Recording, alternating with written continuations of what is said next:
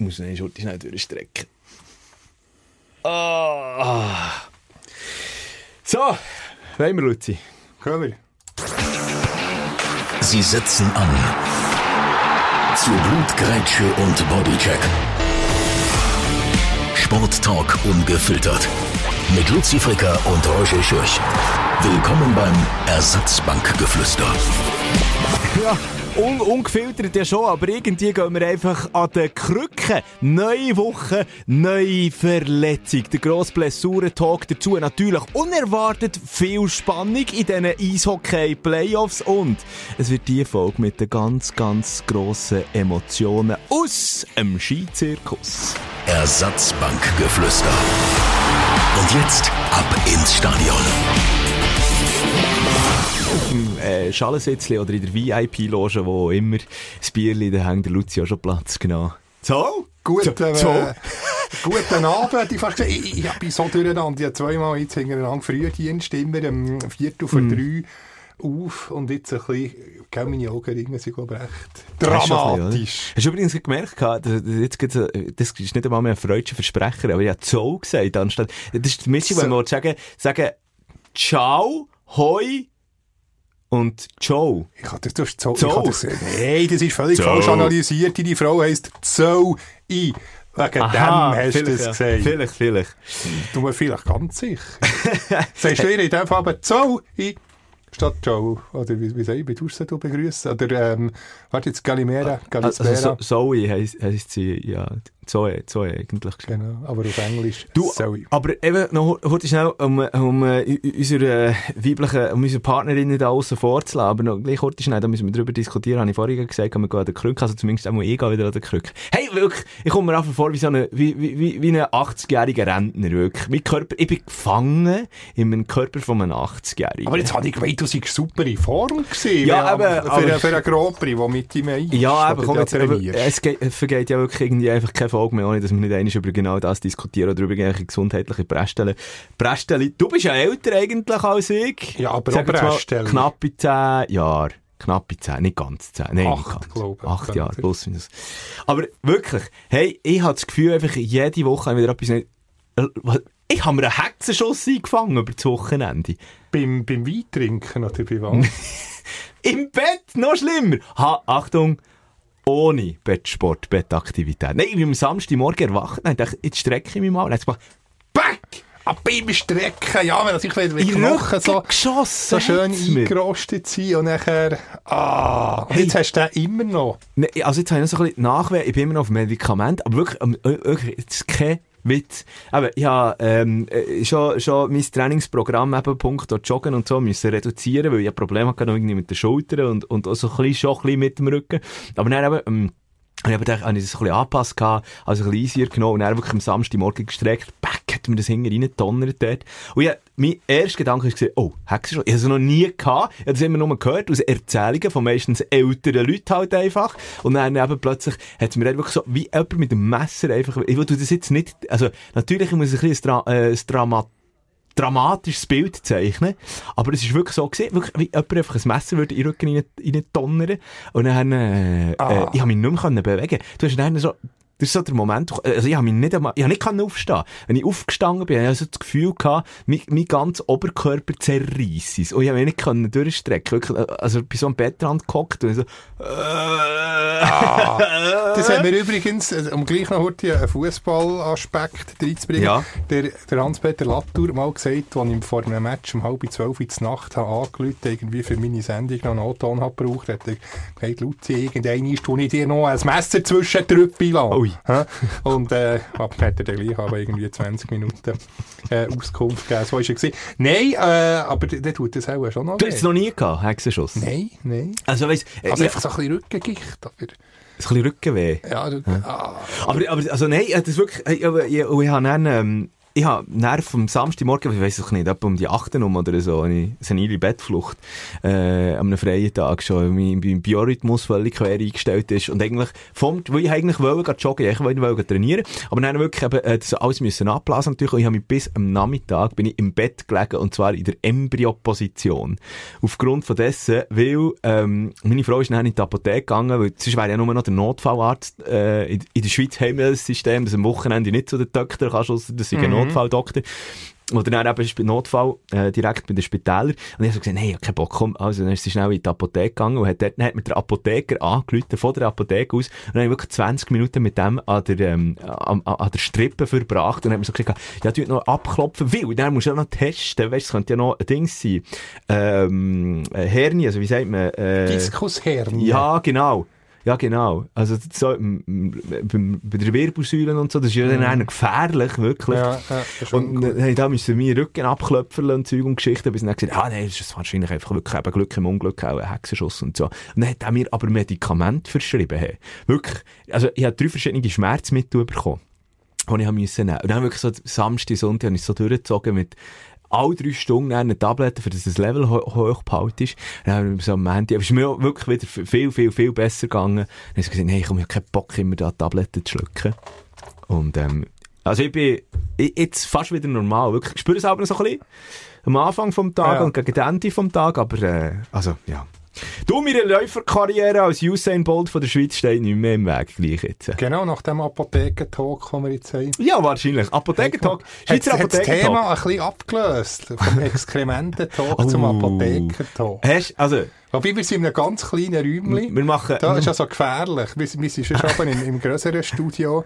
Aber jetzt, Röschel, ja, was hast du gestern gegessen? Keine Böhnchen oder Zwiebeln? Eine Pizza. Ja. Das ist auch ungut. Oder? Aber Magenaktivitäten wahrscheinlich durch den Medikamentenexzess halten sich im Grenzen. Oder vielleicht noch gerade angeführt worden. Je nachdem, wir werden es wissen. Nach einer Stunde wissen wir dann nicht mehr. Ja, wir tun jetzt eine Pizza schon. Aber schade, ist echt das technisch mal möglich, dass man früher Sprachnachrichten per Handy ist ja unvorstellbar gewesen. Dass man irgendwann mal Gerüche verschicken kann. Ja, nein, wenn du in Neuseeland bist, 1 zu 1 so einen Kiwifurz. Ja, irgend so einen. Oder auch, nein, jetzt so positiv, wenn du irgendein schönes Tomatensösseli oder eine schöne Bolognese kochst, ist ja nachher vom Lorbeerblatt und von den Tomaten und Basilikum, ein schönes Bouquet. Wenn du das verschicken könntest. Nein, ich glaube, das wäre die Nachricht, die dann niemand überkommen möchte. Ganz ehrlich. Also wenn es etwas Feines ist, also klar, jetzt führt es ungut, aber wir dürfen es natürlich auch verschicken unter uns. Aber das wäre ein technischer Fortschritt, wenn jetzt irgendjemand zulässt, der technikaffin ist, genau, das habe ich gesucht, das auszudüfteln, das wäre das Grösste. Ums Düfteln hast du da jetzt noch extra weggelegt. Im wahrsten Sinn vom Wort, wenn man Gerüche könnte. Oder nach einem Eishockey-Match in die Garderobe gehen. Das ist einer der wüstesten Gerüche. So eine Mischung aus Perskindol und Schweiss. Ja. Und Schnupftabak. Genau, Snus. Wahlweise aus der Snusdose raus, die wirklich hardcore nach irgendwelchem Menthol stinkt. Aber hey, abgesehen davon, das ist nur eine Frage. Wenn ja, dann machen wir einen schönen Teaser auf das Ende von dieser Folge. Der würde ich dir nachher deine 2 Minuten geben. Hast du eine sportliche Exkrementengeschichte wieder am Start? Jetzt habe ich keine vorbereitet. Jetzt ist keine vorbereitet? Nein, da hättest du mir gegeben, die Plattform. Ich hätte dir jetzt gegeben, am Ende von dieser Sendung. Vielleicht kommt dir noch etwas in den Sinn. Genau, nein, ich hätte eine, aber die muss ich noch ein bisschen wegdüfteln. Die gibt es nächste Woche. Aber die ist wirklich gar grusig. Oh nein, oh Gott. Ja, die gibt es in der nächsten Sendung, das als kleiner Teaser. Aber wir sind jetzt schon fast bei 10 Minuten. Aber da habe ich schon eine zweite, ist mir in Sinn. Also, ein Wort. Wir müssen Diarrhee. Es geht um Dünnpfiff. Oh nein. Ihre Mixzone. Oh Gott, nein! Ah, aber kann man die wirklich mit gutem Gewissen noch erzählen? Ja, ich habe es eben auch nur erzählt bekommen, weil es ist an der Schwimm-WM passiert, also zu viel verrate ich nicht. Also gut, Ende von dieser Folge, am Schluss von dieser Folge, Das ist gut, genau. Ich gebe dir nachher dein Fenster im wahrsten Sinne vom Wort. Also, ich bin auch nicht dabei gewesen, ich kenne so eine Auserzählung, so dramatisch ist sie auch nicht. Ah, aber ja, gut, also, oh, nein, aber Schwimmen und Durchfall, das ist ja ganz schwierig. Egal, Ende von dieser Folge dann nachher. Für alle die gerne die Toilettengespräche von und mit dem Luzi Fricker haben, einfach dranbleiben. So, wir gehen heute schnell direkt die Zeitdurchsage machen. Es ist mittlerweile Donnerstagmittag. Es sind sämtliche Playoff-Partiespielrunden 4. Jetzt hättest du nicht dürfen sagen, ich müsste doch offiziell noch bis um 1 Nachrichten lesen.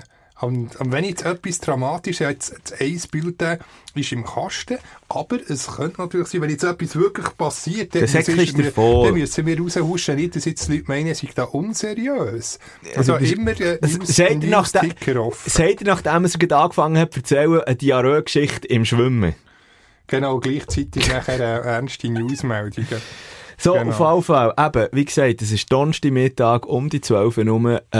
Also wir sind richtig aktuell unterwegs. Wenn du dann die Folge an dem Donnerstag, am 23. März los ist. Fakt ist, es gibt uns auch ein bisschen Luft. Die nächste zeitrelevante Geschichte ist eigentlich am Donnerstagabend. Playouts, der hier unerhofft. Komm, wir fangen mal mit den Playouts einfach kurz. Genau, von hinten gegen vorne. Genau. Les Ajoulots. Melden sich plötzlich wieder zurück.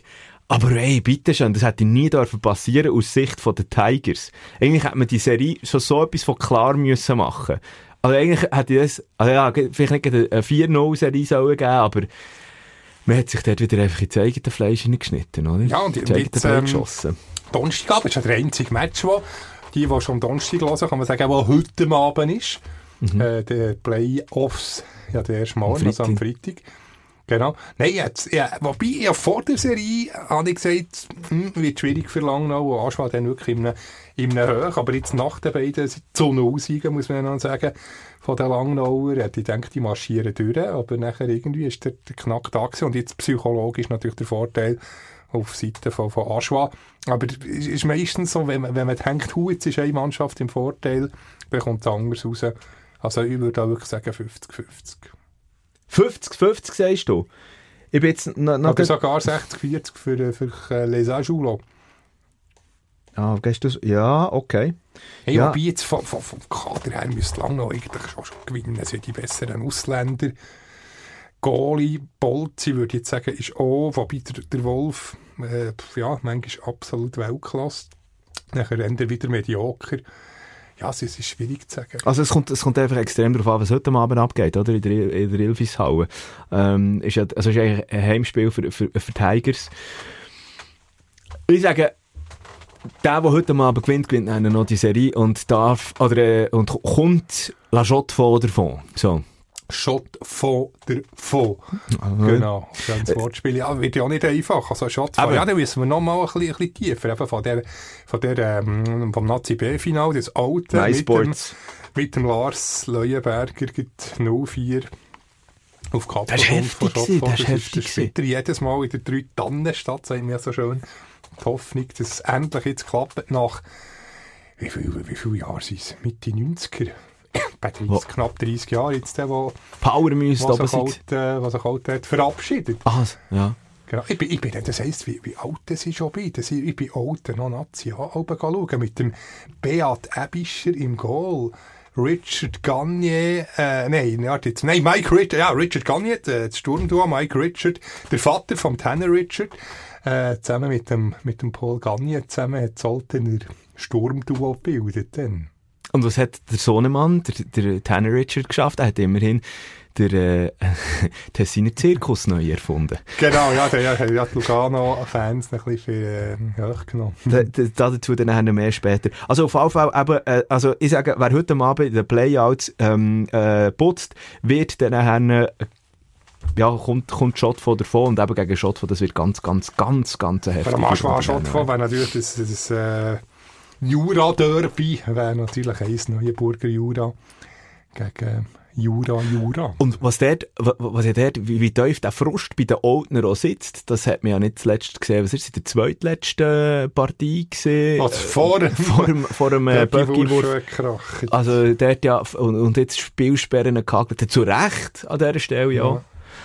Da gibt es dementsprechend eigentlich auch nicht viel mehr dazu zu sagen. Die aktuelle Playout-Partie, also wie gesagt, Donnerstagabend, heute Abend. Ja, und Tigers. Auch für Langnau wäre es gefährlich, weil es hat zwei Ausgebotene, Stefan Rüegsegger und der Patrick Petrini, beide von Langnau auf Schott abgeschoben worden, und wer weiss, vielleicht gibt es ein Wiedersehen. Ich habe so das Gefühl, du musst schnell, ich gehe irgendwie davon aus, dass sich Tigers durchsetzen. Ja, eigentlich vor Klasse her müsste schon so sein. Und das gleich kann ich irgendwie im Unterbewusstsein sind die Anschule gefährlich. Aber ich habe so das Gefühl, dass wir nachher so Liga-Quali Partien. Genau, Liga-Quali noch mit 4 Ausländern. Ja, und dort wird nachher das Duell geben, Anschule gegen Schottfond. Also eigentlich so ein bisschen das Underdog-Duell nennen schlechthin. Beide Teams sind nie so richtig. Derby, das hat es jetzt gar nicht gegeben. Also das ist eine ziemliche Rivalität. Das ist dann auch noch das andere, oder? Es ist so, also da müssten wir fast mal gehen. In Le Mélès auf Schott fast eine coole Halle, wirklich Nostalgie pur, so mit alten Kabinchen, wo die Journalisten sind, das schlägt Nostalgieherz. Höher Aschwa ist ja Dreifeisen Arena, oder Waböff ist früher geheissen, ist ja renoviert worden, also einen ganzen Kultcharakter von früher, aber immer noch kultig. Komm, wir verabschieden uns aus dem Tabellenkauer, aus den Playouts und gehen direkt in die Playoffs über. Wenn wir dort vielleicht mit diesen Spielen, die schon länger zurück sind, ich habe mich ja am Dienstagabend grauenhaft aufgeregt, dass im Free-TV, sprich auf 3+ und TV24, Genf gegen Lugano, respektive Lugano gegen Genf ist gezeigt worden und nicht der andere Match dann der SCB gegen EHC Biel. Aus einem einfachen Grund, dass einfach, wirklich... Das können nicht korrigieren, sag mir das auch. Ich habe daheim auf dem Sofa eben geschaut, Genf gegen Lugano. Ist zwar fulminant losgegangen, aber nachher... Bist eingeschlafen. Ich habe wirklich verwirrt in das Smartphone genommen und mehr auf Social Media unterwegs bin, als dass ich wirklich vom Match nachher mitbekommen habe. Aber eine der spannendsten Szenen, die natürlich wiederholt wurde, waren wahrscheinlich die Luganese-Fans, die eben der Zirkus Lugano, die Blätter immer aufgehauen haben für den Tanner Richard aufzuziehen, der ja gesagt hat, dass sich die Luganese-Fans wie Zirkustier oder sogar irgendwie, oder wie im Zirkus aufführen oder so. Und das war dann die Retour-Gutsche. Ich gebe es offen und ehrlich zu, ich habe nicht einmal die Verlängerung nachher geschaut. Es ist mir so langweilig gefunden, dass ich dann wirklich vor der Verlängerung gesagt habe, okay, komm, nicht. Auf der anderen Seite eben, du bist in der Postfinance Arena präsent gewesen. Genau, neben mir, zu meiner Rechten, ein ganz treuer Hörer von uns, der Jeremy Köb, der für das Bieler Fanradio, Internetradio, kommentiert wird. Und Kollege, und immer wieder, jetzt zeigst du, das ist ja geführt, für den CB zum Sommer gegangen, das ist so eine sympathische, aber dann, nur etwa 20 Sekunden. Stimmt. Antwort von ich glaube, 22 sogar sind es. 22. Bevor es dann daraus gleich ist. Und Simon Moser, der Captain von der Mutze, der eine riesen Partie gezeigt hat. Oder? Genau, Doppelgoalschütz, Kahun noch einen. Ja, die beiden Kahun-Moser schon stark. Und das erste Mal haben wir gefühlt, dass sie mit dem Harry Settery im Goal das Biel ein Match gegen SCB verliert. Also jetzt ist schon das gebrochen, diese Serie. Ja, und ich finde, jetzt wird es natürlich ganz, das werden jetzt alle EHC Biel-Anhänger, Anhängerinnen nicht gerne hören, aber ich soll sagen, das Momentum-Pendel ist jetzt auf Seite vom SCB, aber eben, es ist jetzt, nachher haben sie noch der Damian Brunner, den ich nicht kann spielen, verletzungsbedingt, der Künzle, der noch ein Spiel gesperrt ist, also die ganze, das ist noch der Luca Gunti von dieser Linie, noch der einzige, der übrig bleibt, also eigentlich Top-Schweizer Linie, verrissen worden, und das ist natürlich schon eine Art für den EHC Biel. Und ich gebe es, eben, wie gesagt, also für mich ist der EHC Biel nebst Servette oder nebst Genf eigentlich der Titelanwärter gewesen. Und auch Frau Meister der Herzen, wir sind ja Berner, klar, immer SCB-Sympathie, aber im EHC Biel, den hätten wir so wirklich mal gönnen. Er ist wirklich ein sympathischer Club, sympathisches Umfeld. Es wäre bitter für Biel, mir täte sie sehr leid. Ja, Was ich jetzt noch recht ausschlaggebend gefunden habe, ist, dass im letzten Duell sich Christi Domenico zurückgezogen hat. Ich glaube, er war Präfer als ein Konfirmant. Voilà. Und ich glaube, Tony Söderholm, ich behaupte ja, der Tony Söderholm hört insgeheim eigentlich unseren Podcast. Und er hat dort so ein bisschen gemerkt, wo wir so gesagt haben, du musst wie ein Exempel statuieren, aber eben, das ist natürlich eine schwierige Situation, ist der Topscorer dort dann wegnehmen. Und jetzt in den Playoffs ist ja der Dominik Kahun plötzlich der Topscorer, oder? Genau, so. Ja, es wird neu jetzt einfach ab Playoff starten, Pre-Playoffs, lustigerweise. Die sind noch der Meisterschaftstopscorer, ist dort noch die Wertung ausschlaggebend gesehen, aber jetzt seit dem Viertelfinalstart ist es, ist nochmal der Schalter auf 0 gesetzt worden. Und ich glaube, genau dieser Punkt, der tut dem SCB jetzt gut. Ich glaube, das hat man gebraucht, für das eben auch der gelbe Topscorer-Helm hat können wechseln. Weil jetzt ist es eben nicht mehr der Christi Domenico, der Topscorer und Prügelknabe. Jetzt ist er halt einfach noch der Christi Domenico, der Prügelknabe. Und durch das hat er sich jetzt auch im letzten Spiel ein bisschen zurücknehmen, hat sich wieder mehr in den Dienst von der Mannschaft können stellen und durch das hat dann das Gesamtgefüge wieder gepasst. Man hat die Fehler abgestellt, die man vorher gemacht hat. Man hat Undiszipliniertheiten eben nicht mehr drin gehabt, dermassen. Jesse Zgracken ist ja der Einzige, der 2 Minuten hat bekommen, also nur, weil er das Gegengoal hat dürfen verhindern. Also ich glaube, das sind 2. Und auch der Wüthrich im Going hat mal sehr solid, ja, das erste Mal, in den ersten 3 hat er ja immer ein Haus-Ei bekommen. Und jetzt, ja, das erste Mal wirklich top gewesen. Und ja, vor dem 4. Match hat er irgendwie 96,6, glaube ich. Fangquote. Genau, Fangquote, der Wüthrich irgendwie 87 oder etwas. Und also jetzt quasi umgekehrt in diesem Match, in diesem Ende, die Quote gewesen. Ich glaube, der Schlüssel zu dem Viertelfinal-Duell ist, der geht über die Härte.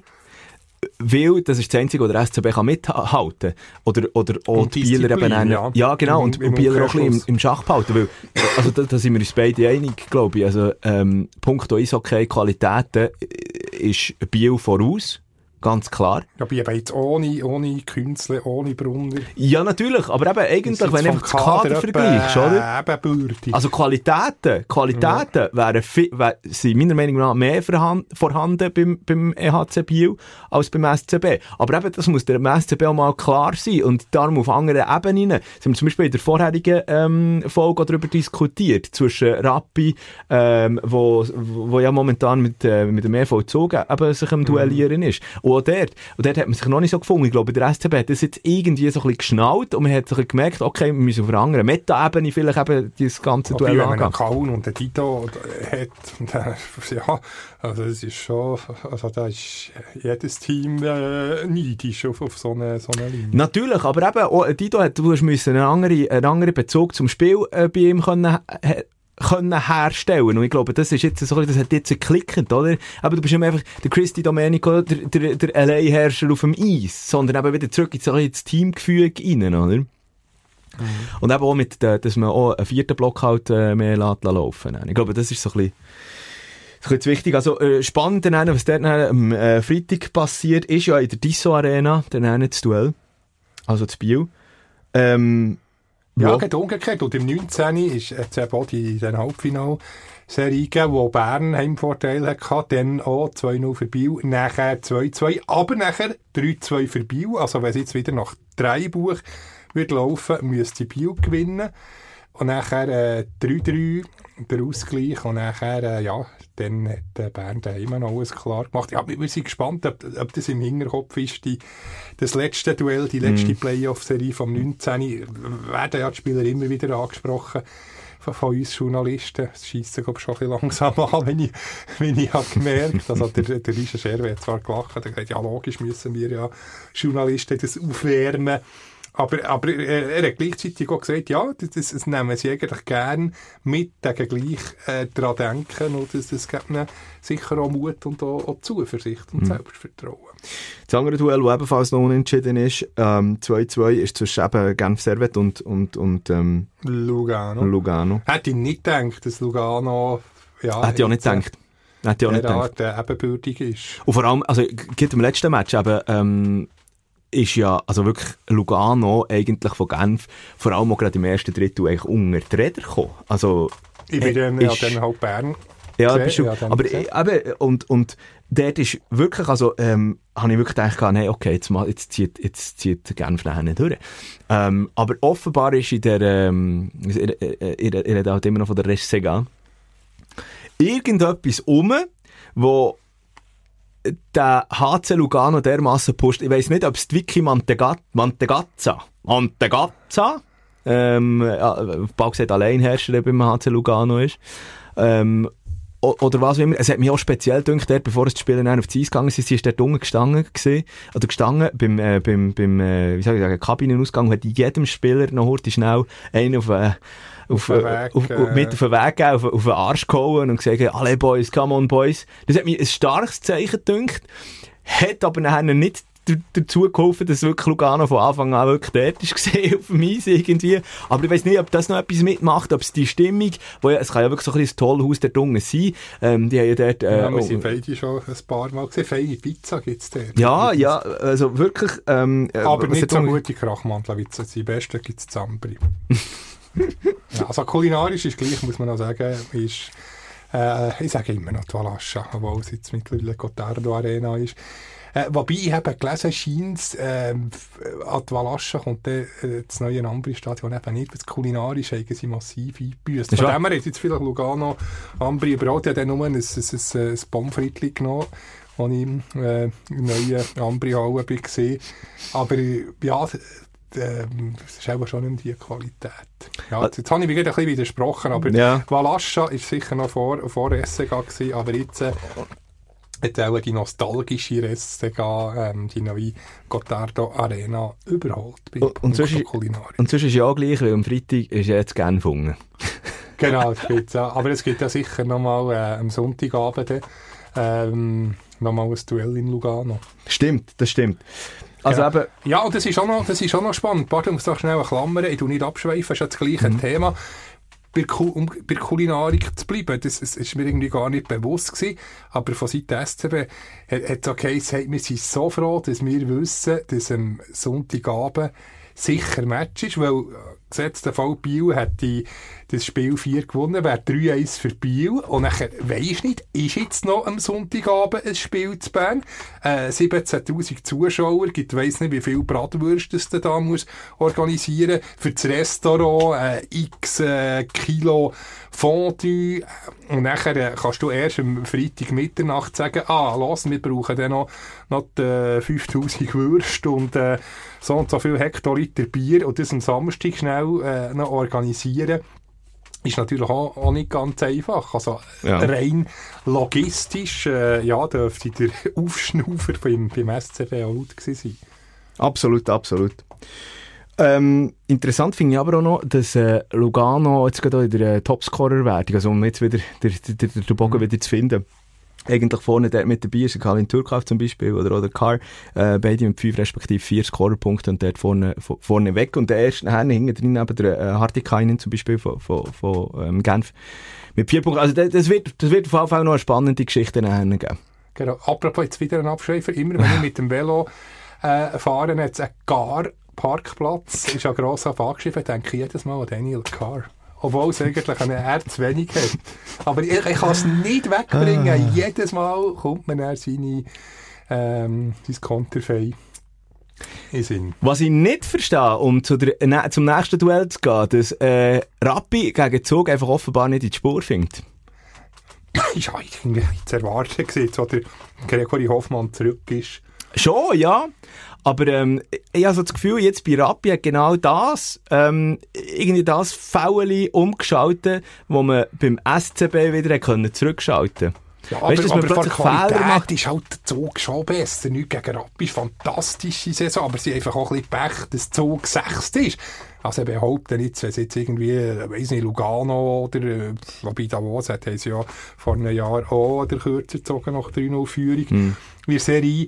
Aber es ist jetzt schon ein bisschen Pech, dass ein Zug mit dem Gregory Hofmann, der zurück ist, jetzt der amtierende Meister, das ist, ich behaupte, die Halbfinalchance wäre viel, viel grösser gewesen gegen jeden anderen Gegner. Ja, vergiss mir Leonardo Giannoni nicht. Eben, ist noch im Kopf. Wo auch wieder Hexli verrückt. Ja, jetzt zur Hochform aufspielt. Aber ich verstehe darum nicht, und das haben wir auch das habe ich in der letzten Folge gesagt, ich glaube, da müssten sie, um wieder den geflügelten Ausdruck von einer anderen Meta-Ebene spielen, dass man Roman Cervenka zum Beispiel und andere Exponenten bei Rappi sind einfach völlig abgemeldet. Ja, der Quali Cervenka ja noch der Mann vor Saison. Topscorer gesehen. Mm.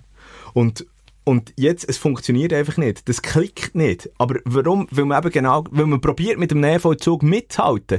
Und dann halt zwischen ihnen eben, der Profico, jetzt gestern Abend, mit einem katastrophalen Pass hinter dem Goal führen, direkt aufgelegt auf, ich glaube, Dario Simeon, ist es Gregory Hofmann, was er noch geschossen hat? Die zwei weiß ich nicht mehr. Weil ich am 3 habe, ja, das hast du nicht gesehen. Oder sogar noch früher. Aber habe ich nur ein bisschen auf dem Handy, als ich schnell um Mitternacht bei der Wache schnell geschaut. Nein, da musst du mir helfen, den Match nicht gesehen. Aber eben, das hat mich darum dann schon irgendwie... Ja, es war der Gregory Hofmann gewesen, und eben auf Foulpass vom Profico. Das sind Sachen, die vorher in den ersten 2 Matchen, in den ersten beiden Runden eben beim SCB regelmässig passiert ist, bevor man dann irgendwie den Turnaround gefunden hat. Und Rappi kommt aus dem irgendwie wie nicht raus. Und man kann die wirklich starke Offensive, die kreative Offensive einfach nicht ins Spiel reinbringen, irgendwie. Ja, das ist halt auch noch eine Frage von Vorerfahrung. Zug, unglaublich riesen Erfahrungsschatz, das Playoffs anbelangt. Und Rappi halt noch relativ frisch, ja. Ja. Ich glaube, der Blick hat es gegeben. Ich glaube, dreimal mehr Playoff-Erfahrung hat das Kader vom EVZ im Vergleich zu Rappi. Also wird jetzt dann auch noch in Rappi am Freitagabend gespielt. Ja, also wenn man am Freitagabend ich finde einfach, Rappi müsste mehr Härte reinbringen. Härte gepaart natürlich mit Disziplin, aber eben, es muss irgendwie so klappen. Und sonst ist halt dann einer schon fertig, definitiv. Und ich finde es schade, eben, dass Cervenka und Konik können. Aber das ist ja das andere noch, oder? Man hat eigentlich in dieser ganzen Quali, die ewig lange Quali, hat man eigentlich wirklich immer vorne mitgespielt. Man war immer im vorderen Tabellen, 3., 4. gewesen. Und dann, wenn es dann halt so schnell vorbei ist. Naja, schauen wir auf jeden Fall mal weiter. Und der ZSC, der sich, wie soll ich sagen, gegen HC Davos, ja, jetzt, der letzte Partie gestern Abend, ist es doch halt noch mit Verlängerung und alles Zeug und Geschichten noch knapp geworden. Aber, ich finde auch dort die besseren Einzelakteure. Ja, ZSC hat eigentlich das beste Kader vor der Liga. Also, wenn wir jetzt rein den Einzelspieler unter die Lupe nimmt, ist eigentlich Wahnsinn, dass der ZSC da nicht einmal unter den ersten doch 40 sind worden, oder? Aber nicht besser nach der Quali ist gewesen. Ja, und natürlich eben der Ausgleich vom HC, der noch kurz vor Schluss hat müssen kassieren. Ja, ich glaube, vielleicht ist so dort auch halt, Zürich manchmal eine gewisse Nonchalance, also dass man dann irgendwie so das Gefühl hat, okay gut, jetzt ziehen wir durch und dann zack, kommt halt der HCD mit der Qualität, die vorhanden sind, wo man nicht muss darüber diskutieren muss, aber so noch einmal schnell auf. Ich habe gleich das Gefühl, das Duell ist wahrscheinlich am Freitagabend schon entschieden. Ja, wer weiss, vielleicht ein finaler Preis, ein Halbfinale ist ja nicht möglich, ZSC-Zug. Ja. Oder ja, vom rein zur Konstellation, weil die beiden Teams automatisch wie in der Mitte sind. Das stimmt, ja. Genau, das kommt jetzt ein bisschen darauf an, dass noch eben Servet Lugano, also ja, es ist noch... Also ultra spannend! Ich bin gespannt, ja. Also es ist Servet Bern, aber wenn jetzt Lugano weiterkommen, hätten wir dann plötzlich Zug Bern. Genau, oder? Ja, also generell einfach... Nee, warte, also gesetzt der Fall, wenn Servet weiterkommt und Bern weiterkommt und plus Zug und was haben wir noch? Was? ZSC? Genau, Zug, ZSC. Oder Davos haben wir natürlich. Ja. Genau. Aber ich kann dir jetzt nicht genau folgen, was das Ziel ist. Ich wollte wegen möglichen Halbfinals. Aha. Ja, eben, gut. Ich muss da schnell... Das ist noch schwierig jetzt. Nach nur einer Stunde schlafen, ich muss jetzt da schnell auf Grafik gehen. Nein, wenn jetzt Bern als 8... Also Bern, Lugano kommt der 10. und der 8. weiter, also der 8. und der 10. Plus Zug und ZSC, dann haben wir der 4., der 6., der 8. oder der 10. Sprich, der 4. gegen 10. Da hätten wir ZSC Lugano und, genau, Zug gegen Bern im Halbfinale. Das wäre natürlich spannend. Also, ja, absolut. Also, und wenn generell... er nicht weiterkommt, dann ist so oder so Bern gegen Genf, respektive umgekehrt. Ja, generell wollte ich einfach noch kurz schauen, als ich das gedroppt habe. Er hat nie damit gerechnet, dass es so eine spannende Viertelfinalserie gibt. Ganz ehrlich. Also, vor allem bei den Duell zwischen Servette und Lugano, ich denke, das wird klar, ja, es wird 4-0 für Genf geben. Und auch bei Biel gegen Bern habe ich gedacht, es gibt ein 4-0, 4-1, dann schlussendlich irgendwie für Biel. Yes! Also, du, wollen wir mal heute schnell da den Deckel drauf machen. Punkt, ja, ist okay. Plötzlich Bern, wenn wir das irgendwie, wenn wir ein bisschen Nostradamus, Bern, Lugano im Finale... Ey, das kommt nie gut. Den Leck hätten wir dann absahnen auch, wenn man hat gewettet vor dem Playoffs-Finale Bern, Lugano. Ich möchte einen kurzen sportlichen Einschub machen, und zwar müssen wir darüber diskutieren, dass ja die Skisaison definitiv vorbei ist. Es bringt uns dann nicht noch gross darüber zu sinnieren und Worte zu verlieren, weil... Der langen Rede kurzer Sinn, Marco Odermatt, der Mann-Dominator, Mikaela Shiffrin, die Frau, die Dominatorin. Sagt man Dominatorin oder Dominatrix? Dominato... Tomate! Domanitrice, oder wie heißt das auf Italienisch? Ja, auf Weiblich ist ja immer Trice am Schluss. In der Nationenwertung haben wir Österreich ganz klar abgerechnet, alles gut. An der WM hätte man jetzt noch ein bisschen besser können abschneiden können. Was ich noch einmal gesagt habe, in Andorra ein Weltcup-Finale machen, finde ich... Also es hat mich auch gar nicht mehr interessiert, ganz ehrlich. Wirklich, gegen Schluss raus. Aber am Sonntag noch der Ramon, mit meiner Frau, der Ramon Zenhäusern, haben wir noch geschaut. Und nachher... Die ganzen Siegerehrungen, hast du das geschaut? Das ist ja alles geht vom Rennen selber, die Mikaela Shiffrin, Nationalhymne, nachher alle die Kristallkugeln, ich glaube 2 von den kleinen, hat sie gewonnen, nochmal jeweils die Hymne, nein, noch der Gesamtweltcup, also die hat 4-mal Nationalhymne müssen dürfen singen. Ich frage mich an dieser Stelle, ist es eigentlich... Wie Slalom-Weltcup, Riesenslalom, und der Jonas, warte, Super-G, nein, der hat... Wir sind auf Italien gegangen, ja. Die Kristallkugeln. Ist ja so weit her. Genau, so ich habe es schon vergessen. Aber der Rodi hätte mal 2-mal können... Nein, 3-mal sogar. 3-mal, ja. Genau, Super-G, Riesen und Gesamtwelt. Ja. Aber eben, sie hat etwa 20 Hymnen gefühlt, sie abgespielt worden, hat immer da müssen hin und her, nachher in das Zelt warten. Das ist lustig, das zu verfolgen. Wie ist das eigentlich mit Ski-Weltcup-Stars? Wenn sie nachher zurück in die Heimat fliegen, für Übergewicht vom Gepäck auch zahlen? Frage jetzt einfach mal von Mikaela Shiffrin, die da X-Kristallkugeln mit denen oder Marco Odermatt. Ja, das ist mehr als die 21 Kilo, die man darf. Ja. Wobei, der Odi hat ja von Red Bull, von seinem Sponsor, einen Privatjet bekommen. Hast du das mitbekommen? Genau, das stimmt. Crazy, der muss nicht auf das Gepäck schauen. Aber und noch etwas zu dieser Siegerehrung. Hast du den Lukas Braten gesehen? Die Schuhe, die er dann hatte. Ich habe keine Sieger, ich habe es nicht geschaut. Er hat so eine Art Stiefel, so ein bisschen wie Weltraumstiefel, ganz, ganz modisch. Es ist schon ein Paradiesvogel. Ah, absolut. Komm, weißt du was? 1 oder 2. Machen wir 1 oder 2 Highlights aus dieser vergangenen Skisaisons. Skisaison, wo wir heute schnell rausnehmen. Hast du dir schon irgendwie ein Highlight müsstest sagen?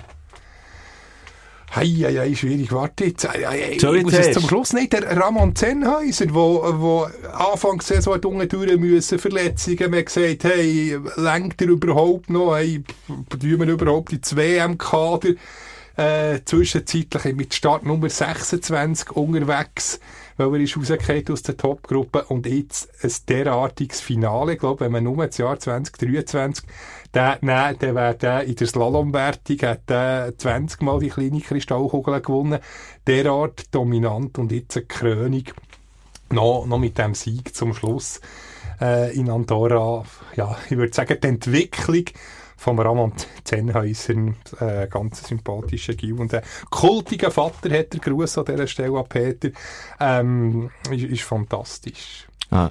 Ramon Zenhäusern, der Ski-Podcast Kreise, liebe Grüße an Podcast am Bisterrand von Tina Eira, genau, Marc Berto und dem Michael Schweizer, wie er ja der Vizi Zenhäusern genannt wird. Ah ja, hast du es gesehen? Er muss ja immer das Vizi-Fläschchen, ja, das musst du dann noch nachschauen, das Vizi-Fläschchen in die Kamera tun, dann hat er es auftun, dann hat es Zacken, Fontänen gegeben, alles an den Boden gespritzt, herrlich gewesen, und dann hat er noch während dem Interview einen kräftigen Schluck genommen. Das ist herrlich gewesen. Ramon Zenhäusern, also du siehst, ich gehe jetzt schon richtig in die Emotionen rein. Und da komme jetzt auch, ich habe zwei Highlights von dieser Skisaison. Und ich sage bewusst eben nicht so Marco Odermatt oder so.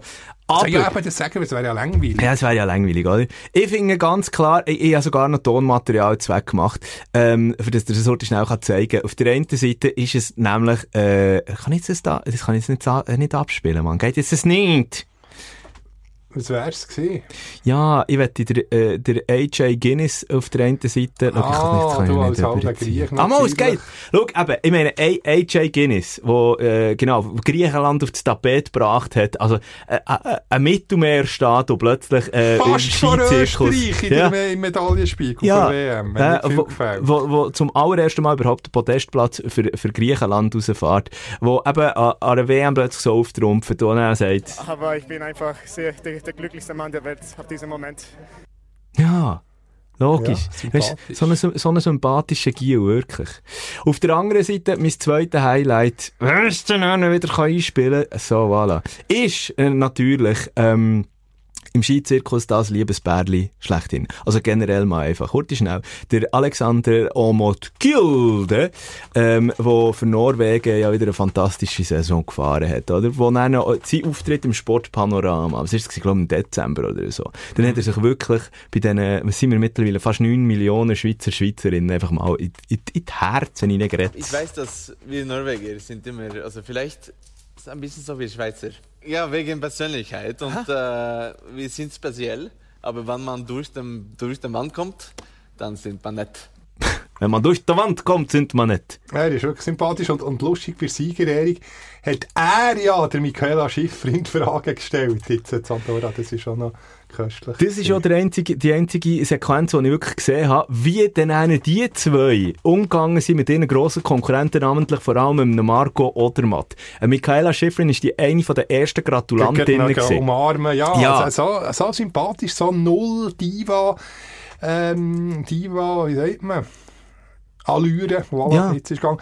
Ja, das ist beide und auch der Kilde natürlich unglaublich am Boden geblieben. Ja. Sympathieträger pur. Auch dort, wo dann unter der Skisaison noch nachher gefragt ist worden, eben der Liebesbeziehung zwischen Aleksander Aamodt Kilde und Mikaela Shiffrin. I think he's the nicest human that I ever met. You meet some people in life that change you and your perspective and how you feel about yourself and how you look at the world around you. And I think he's that person. Ja, schönes Kompliment. Also er hat quasi ihr ganzes Leben auf den Kopf gestellt. Und die Antwort nachher vom Kilde. Jetzt habe ich angefangen zum Schwitzen. Ich liebe sie und sie lieben mich, hoffentlich. Was wünscht man sich? Da kann man auch mal als Typ dazu sagen, so etwas wünscht man sich, oder? Ja, Traumpaar in im Skizirkus. Ja, das war es gesehen von der Skisaison 2022-2023. Genau, ich würde sagen, wir gehen mal Skifahren. Jetzt haben wir schon fast 45 Minuten. Shooten! Müssen wir natürlich noch darüber diskutieren. Hast du das Pressure Game gesehen? Nazi-Doku? Nein, eben noch nicht. Nur die eine Sequenz hat mir der Simon Moser, nicht der vom SCB, sondern der Energy Main Morgen Moderator, vorgespielt, wo der Jonas Omlin sagt, hey, ich mache das Ganze eigentlich nur für meine Familie, für meinen Vater, der Freude hat. Oh, das hat uns ein bisschen beelendet. Also eine Art fast ein bisschen schwermütig. Also, hast du die Sequenz auch gesehen? Ja, da können wir gerne darüber diskutieren. Also was gibt es da? The Pressure Game, das ist ja die Nazi-Dokumentation, wo die Dienstag Premiere gefeiert hat im SRF, wo man bei SRF Play natürlich noch nachschauen. Jetzt sind alles sämtliche Folgen online sind und das in der Show Notes schnell alles verlinken, weil du da super dazu kommst. Und der ist ja, der Simon Helbling, der Regisseur, hat ja die Schweizer Nationalmannschaft eben in den letzten Jahren begleitet. Wirklich in Team und coole Geschichten und eben der Jonas Omlin, ja, wo der so ein bisschen hersteht. Und, aber ich verstehe die Aussage. Ich meine, Jonas Omlin, der jetzt auch ein starker Goalie ist, aber der einfach nie an einem Jan Sommer und jetzt auch mittlerweile beim Kollegen Bürki wird vorbeikommen. Bürki. Kobel, Entschuldigung. Gregor Kobel in der Nazi wird vorbeikommen, oder? Oder, ja. Aber immerhin spielt Bundesliga, Gladbach, also... Ja, das ist ja schon eine schöne Karriere, die er bis jetzt hergelegt hat.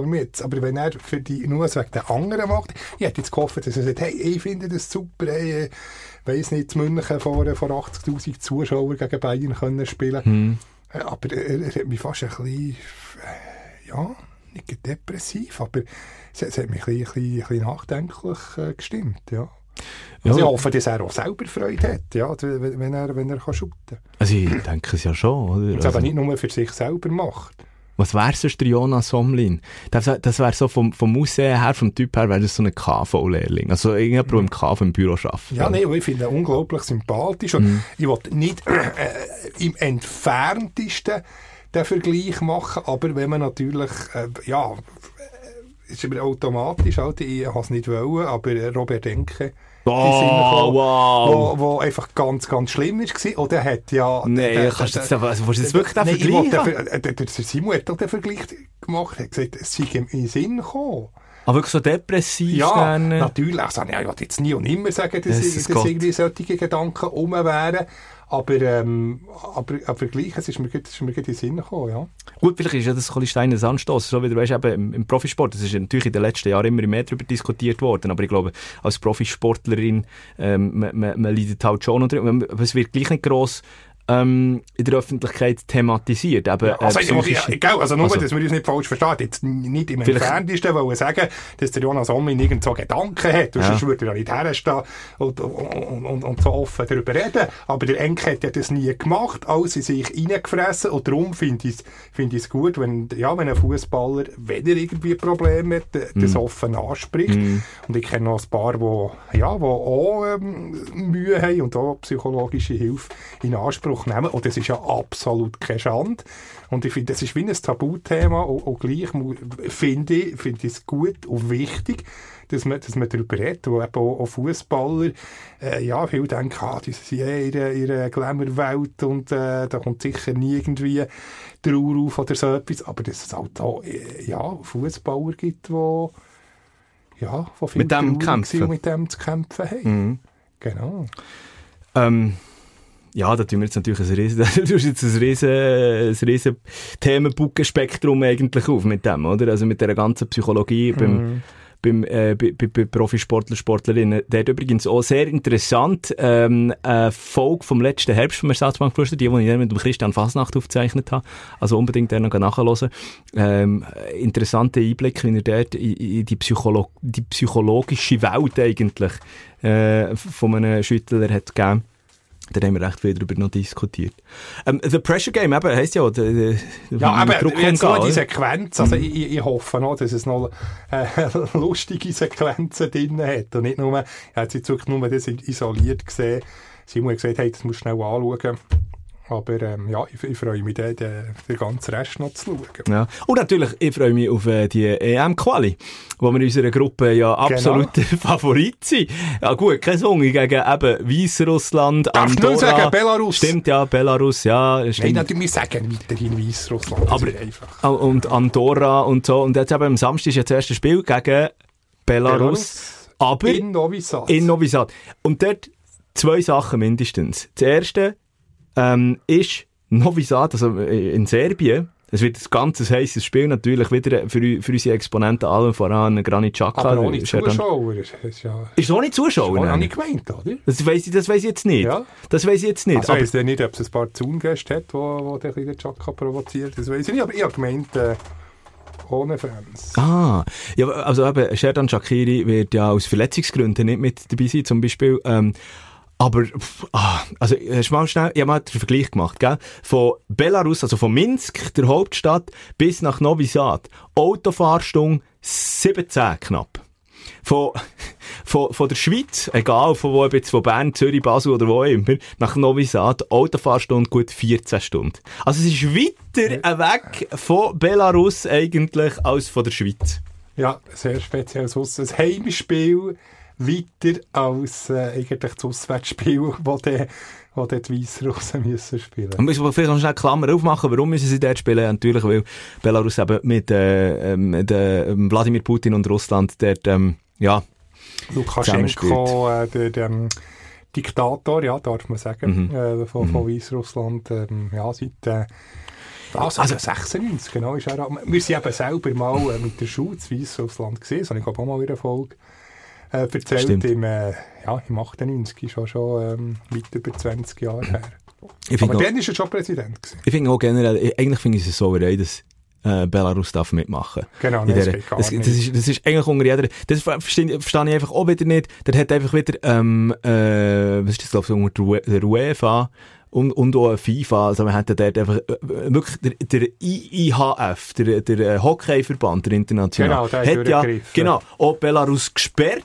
Wäre nicht die WM in Russland oder in Belarus gesehen, wo man ihn weggenommen hat. Genau, hat man ja weggenommen, wird jetzt dann in Tschechien durchgeführt. Und dort hat man ganz klar gesagt, nein, die Kriegsaggressoren-Nationen dürfen sicher nicht mitmachen. Und einfach, im Schutt ist es wieder so, so. Und dann wieder irgendein Loophole, wieder irgendwie, zwischendurch, eben wieder auf Serbien. Warum übrigens Serbien? Ja, Serbien noch wahrscheinlich das einzige Land ist in Innereuropa, wo gegenüber Russland keine Sanktionen hat ergriffen. Genau, es war ja schon immer sehr russlandfreundlich gewesen, haben die gleiche Schrift, sehr ähnliche Sprache, also... Ja, glaubenstechnisch ist mir auch recht ähnlich. Das ist nicht überraschend. Sehr russisch prägt, Obwohl sie ja sagen, wir sind nicht Russland-Unterstützer oder wir unterstützen nicht die russische Ansicht in diesem ganzen Krieg. Ich glaube, zusammen mit dem Iran oder so hat man sich gerade Anfangsjahr noch distanziert vom Kriegstreiben. Aber eben gleich, also... Ja, speziellen Ort. Speziell. Zum Spielen. Hätte sie lieber irgendwo auf Thessaloniki zum Beispiel können? Nein, Griechenland würde doch nie... Belarus die Plattform geben. Griechenland distanziert sich ja ganz, ganz klar vom Kriegstreiben. Ja, stimmt, aber jetzt vom Ort her. Also jedes Land. Es muss ein neutrales Terrain. Darum. Ja, aber eben neutral. Also was ist denn neutral noch? Eben, also Serbien ist ja eigentlich auch nicht neutral. Weil sie auch durch die Blumen hinweg... Zum Beispiel, also es gibt kein neutrales Terrain. Es gibt es nicht. Doch, es gibt es noch. Wobei, das wäre schwierig, dort den Fußballplatz zu platzieren. Wir sind dort auch bei den Sommerferien, beim Bernina-Pass. Wenn du Richtung Bormio fährst, hat es also wirklich etwa 7 Kilometer, die weder zur Schweiz noch zu Italien gehören. Das ist wirklich wie ein neutrales Land. Lebt denn da? Strassen machen die Schweizer, aber es ist rein geografisch, gehört es weder zur Schweiz noch zu Italien. Dort hat man, aber es ist alles am Felsen entlang. Also ja gut. Wäre schwierig gewesen. Gut, solange das Belarus vorne rauf muss shooten, ist mir auch okay. Ja, auf jeden Fall, das wird dann am Samstag sein. Aber ich finde noch, müssen wir noch ein Wort über Nominationen verlieren. Vielleicht ganz kurz. Oder Murat Yakin gemacht hat. Andi Zekiri fällt ja jetzt aus. Bitte. Wenigstens ist er zum Glück nicht ganz so strupp verletzt, wie man zuerst das Gefühl hat. Ich glaube, das Aussenband einfach. Genau, das sollte schon wieder kommen. Ich habe dann den Ritten gefragt, aber jetzt erstens müssen wir auch ein Bier spendieren. Und zweitens, ob er schon auf das Handy hat geschaut und prompt, ist der Anruf gekommen. Natürlich. Also, seien wir ehrlich, ich glaube, egal wie gefährdet dass unsere Fanseelen da in der Nation draussen sind. Also, an einem Cédric Itten kommst du momentan einfach nicht vorbei und der hätte ja eigentlich von Anfang an müssen in dieser Nomination mit dabei sein. Genau, das habe ich nachvollziehen können. Das ist zuerst nur auf Beat Aebischer gewesen. Einer, der momentan glaube ich bei 14 Saison-Goal jetzt steht. Und zumal Zekiri Itten, okay, ich finde jetzt auch, Zekiri ist technisch vielleicht noch ein bisschen beschlagener als Cédric Itten, aber sonst von der Spielanlage finde ich einigermaßen ähnlich. dass Zeki Amtuni nominiert wird, finde ich auch völlig okay. Aber oh, ich habe noch gedacht, ja, vielleicht ist es irgendwie der Hintergrund, weißt, für die Nationalmannschaft nachher quasi einmal einsetzen im offiziellen Spiel, für das sie nachher nicht mehr wechseln können, weil so Zeki Amtuni wie auch der Zekiri, der eigentlich noch für andere Nationen könnte spielen. Aber ich habe auch gesehen, der Andi Zekiri ist schon 7 aufgeboten, ist schon 7-mal aufgeboten worden für Nazi und gespielt, ja. Einsätze gehabt. Und der Zeki Amtuni hat auch schon einmal das Nazi-Trikot angehabt, also von der A-Nationalmannschaft. Das kann es nicht sein in diesem Fall. Naja, ich will jetzt so der Murat Yakin nicht irgendwelche Dings unterstellen, aber ja, schlussendlich Cédric Itten nachher nominiert worden, auch der Christian Fassnacht, der ist nachher nominiert worden. Also ja, ich bin gespannt, und wir sind eben haushoher Favorit in dieser ganzen Diskussion. Oder in dieser ganzen EM-Gruppe. Finde ich auch lustig, wirklich die Schweizer Schutnazi dort. Aber ja, vielleicht, eben, dann ist ja dann noch Israel. Genau, am Dienstag. Das Genf, oder? Mhm, mhm. Wird dann auch interessant werden. Und gleich noch kurz schnell, was natürlich abgegangen ist, das Thema Nummer 1, hat ja auch in der Schweizer Sportwelt für hohe Wellen gesorgt, eben natürlich die ganze Credit Suisse Pleite. Uiuiui. Ja, seit ich denken kann, hat es immer geheißen, die Schweizer Nazi in Zusammenarbeit mit Credit Suisse hat irgendwie wie zusammengehört, wie ein Zwillingspaar. Mhm. Interessant finde ich ja auch noch, also ja, eben die Nationalmannschaft auf der einen Seite, aber dann noch die Liga. Credit Suisse hat, glaube ich, pro Saison um die 8 oder 9 Millionen, nicht darauf behaftet, ich weiß es jetzt nicht genau, aber eigentlich ja, Sponsoring-Gelder ja zahlt. Glaube ich, ja. Weißt, habe ich noch immer gelesen. Das wird jetzt ein herber Schlag sein, auch gerade für die Nachwuchsabteilungen. Also, wenn man das Geld gar nicht mehr bekommt, natürlich schaut man jetzt einen anderen Sponsor, und der wird ja dann wahrscheinlich auch in der Pole Position UBS drin sein, aber die müssen ja zuerst noch wollen. Ja, es ist halt während Jahrzehnten DS immer präsent gewesen. Ja, ist irgendwie fast nicht vorstellbar, das UBS-Logo plötzlich dort auf der Sponsorenbande. Der Eifis war ja vorher auch noch drin. Genau, bei der Super League. Oder Dietschi überlegt sich einfach den Herren auch noch gerade die Super League zu sponsoren. Weißt du, Pizza Dietschi vor Rapperswil. Ja, schon Challenge Galli und genau, Rappi tut er ja noch, ist er, ich weiß nicht, ob er immer noch Präsident ist von der Rappi-Fußballer. Aber unterhaltsamer Mann. Also wäre das der Dietschi? Ja, der Mr. Dietschi. Ah, ich weiß nicht, kenne ich nicht. Deli Golli heisst er, der ist schon noch Präsident vom FC Rapperswil. Stell dir jetzt mal vor, wenn so eine Pizza-Liefer-Geschichte da plötzlich bei der Super League eben einsteigt. Was gibt's, was ich kann sagen? Gibt's irgendwie so einen grossen... Oder einfach so einen Kebabladen wäre auch geil. Genau. Oder? Also wir hätten ein paar Ideen. Claudius Schäfer, Swiss Football League. Wir sind zu Gesprächen bereit. Wir sind zu Gespräch bereit. Schauen wir natürlich weiter. Auch dort, hast du gelesen, der FCA-Trikotfluch, Trikotsponsoring-Fluch, der jetzt auch mit der CS in Verbindung gebracht wird.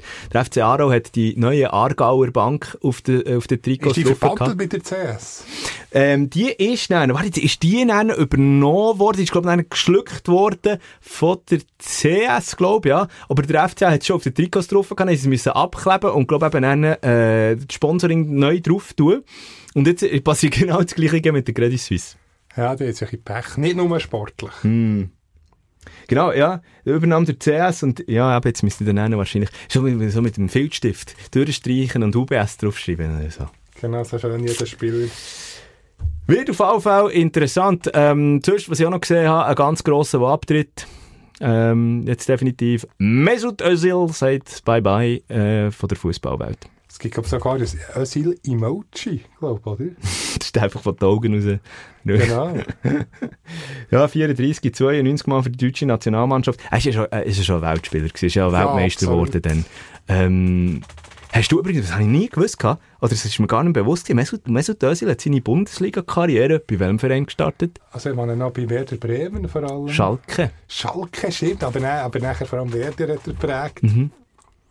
Stimmt, Schalke, das hätte ich auch nicht mehr auf dem Radar gehabt. Ja, aber zuletzt ist er ja in der Türkei rumgetingelt, bei Istanbul noch gespielt gehabt, oder in Istanbul, und ja, er ist halt schon ein bisschen das Enfant terrible. Vor allem der bei Arsenal, wie er sich aushalten und so. Und Er hat zu Schalke unter dem Christian Gross hat er können zurückkommen. Das war nicht gut. Da hat es mich eben wundert, wie hat er ihn eigentlich genannt?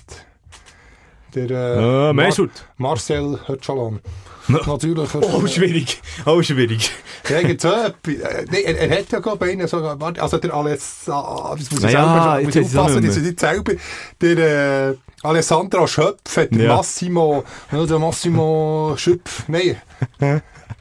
Ja, stimmt. Wie hat er ihm denn gesagt? Jetzt Alessandra Schöpf heisst er.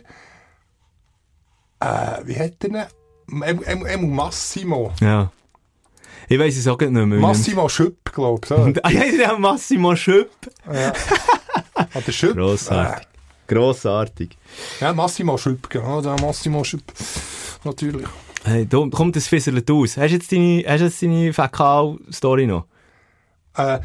Ja, das ist an der Schwimm. Lange 2 Minuten. Ja, also der Eis ist gar nicht so speziell. Also, schnell die audiomässige Abtrennung, einfach schnell, dass wir das ganz klar vom hart recherchierten Sportanteil können trennen. Jetzt wird schnell.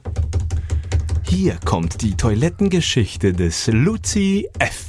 Nein, es war bitter gewesen, denn Franzi van Almsig hat dann nicht mehr im Schwimmbecken gesehen. Etwa vor 10 Jahren war das gewesen. Schwimm-WM Mixed Zone X gegen 100 Journalisten. Es ist ähnlich wie im Shooten mit einem Band trennt und dann kommen die Schwimmerinnen ein Interview geben. Und nachher, mitten während dem Hochbetrieb, hat ein Journalist einfach ganz, ganz gehörigen Dünnpfiff gehabt und nachher ist das ganze Material ihm zum Hosenbein ausgelaufen, in die ganze Mixzone zu den Schwimmerinnen rübergeflossen. Dann hat er sich natürlich aus dem Stall gemacht und eine ganze Spur hinterlassen in diesem ganzen Schwimmzentrum. Der wäre auch am liebsten im Boden versunken. Nein, stell dir vor, den Arm. Ich weiß nicht, ob es ein Holländer war. Das hat mir der Christoph Gertsch erzählt, der seine Zeit beim Tagimagi dann noch bei NZZ hat geschafft. Aber das ist recht. Wir müssen noch einen Titel von der aktuellen Folge. Es gibt Dünnpfiff im Swimmingpool. Dünnpfiff im Swimmingpool. Kauft. Oder an der Schwimm-WM. Nein, im Swimmingpool ist schöner. Ja. So, und mit diesen hochstehenden Erzählungen vom Luzi F. machen wir den Deckel drauf. Genau. Hey, merci für die Aufmerksamkeit. Ja, merci vielmals. Bartl, das sind wir ab und zu ein bisschen nicht so bei Sache gewesen, aber ich kann nachher schlafen. Ich muss jetzt ein bisschen nachher schlafen. Okay. Ersatzbankgeflüster. Bis nächste Woche.